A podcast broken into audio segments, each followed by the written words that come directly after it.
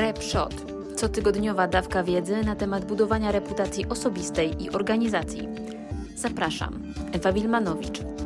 Umiejętność przepraszania to jedna z najważniejszych kompetencji w zakresie budowania osobistej reputacji.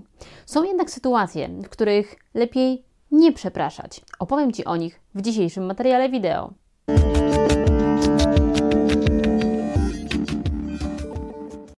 Przepraszam za spóźnienie, naprawdę nie chciałam i cała lista różnych wymówek. Kiedy spóźniasz się na spotkanie, lepiej jest powiedzieć dziękuję, że na mnie poczekaliście, dziękuję, że na mnie poczekałeś, albo po prostu przeprosić za spóźnienie i tyle. Kiedy zaczynasz usprawiedliwiać swoje spóźnienie korkiem, sytuacją życiową i innymi problemami, od razu wprowadzasz w atmosferę spotkania mnóstwo problemów i negatywnych emocji. To źle rzutuje na postrzeganie ciebie i na atmosferę całego spotkania. Przepraszam, że znowu cię o coś proszę, ale jeżeli o coś prosisz, to lepiej będzie wyrazić wdzięczność za to, że dana osoba angażuje się w pomoc Tobie, aniżeli przepraszać od początku, że znowu coś chcesz to jasno pokazuje, że właściwie wisisz na cudzym ramieniu i cały czas prosisz o przysługę, zamiast dać coś od siebie. Kiedy podziękujesz, wyrazisz wdzięczność, docenisz w ten sposób osobę, która ci pomaga. Zwłaszcza jeśli zauważysz, że wiele dla ciebie robi, albo dostrzeżesz pojedyncze aspekty tej pomocy i zwrócisz uwagę na duże zaangażowanie. W końcu każdy z nas lubi czuć się doceniony i zauważony. Zatem zamiast przepraszać, podziękuj za przysługę, pomoc i zaangażowanie. Przepraszam, że przeszkadzam, ale jeszcze nie wiesz, czy przeszkadzasz. Lepiej będzie zapytać, czy dana osoba w tym momencie ma czas, by porozmawiać o tej konkretnej sprawie albo by zająć się konkretnym tematem.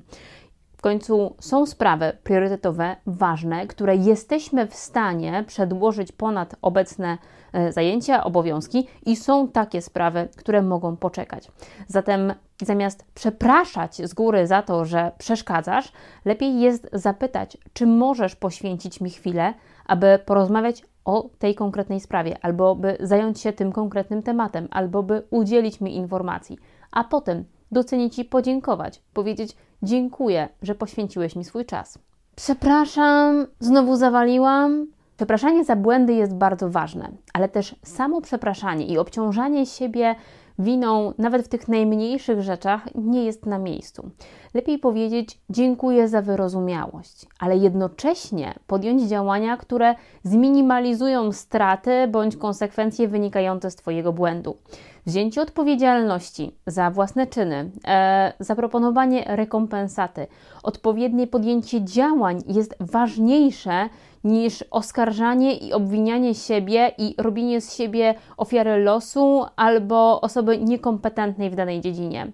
Jeżeli będziesz narzekać siebie, przepraszać i właściwie nic za tym potem nie pójdzie, to tylko obniżasz wartość swoich kompetencji i swojej osobistej renomy. Jeśli chcesz poznać więcej takich technik, porad, taktyk związanych z budowaniem osobistej reputacji w codziennych kontaktach z ludźmi, zostaw reakcję pod tym postem, aby widzieć więcej moich materiałów. Do zobaczenia. Szukasz więcej porad na temat budowania reputacji osobistej i organizacji? Wejdź na moją stronę internetową www.ewawilmanowicz.pl i obserwuj moje profile w mediach społecznościowych.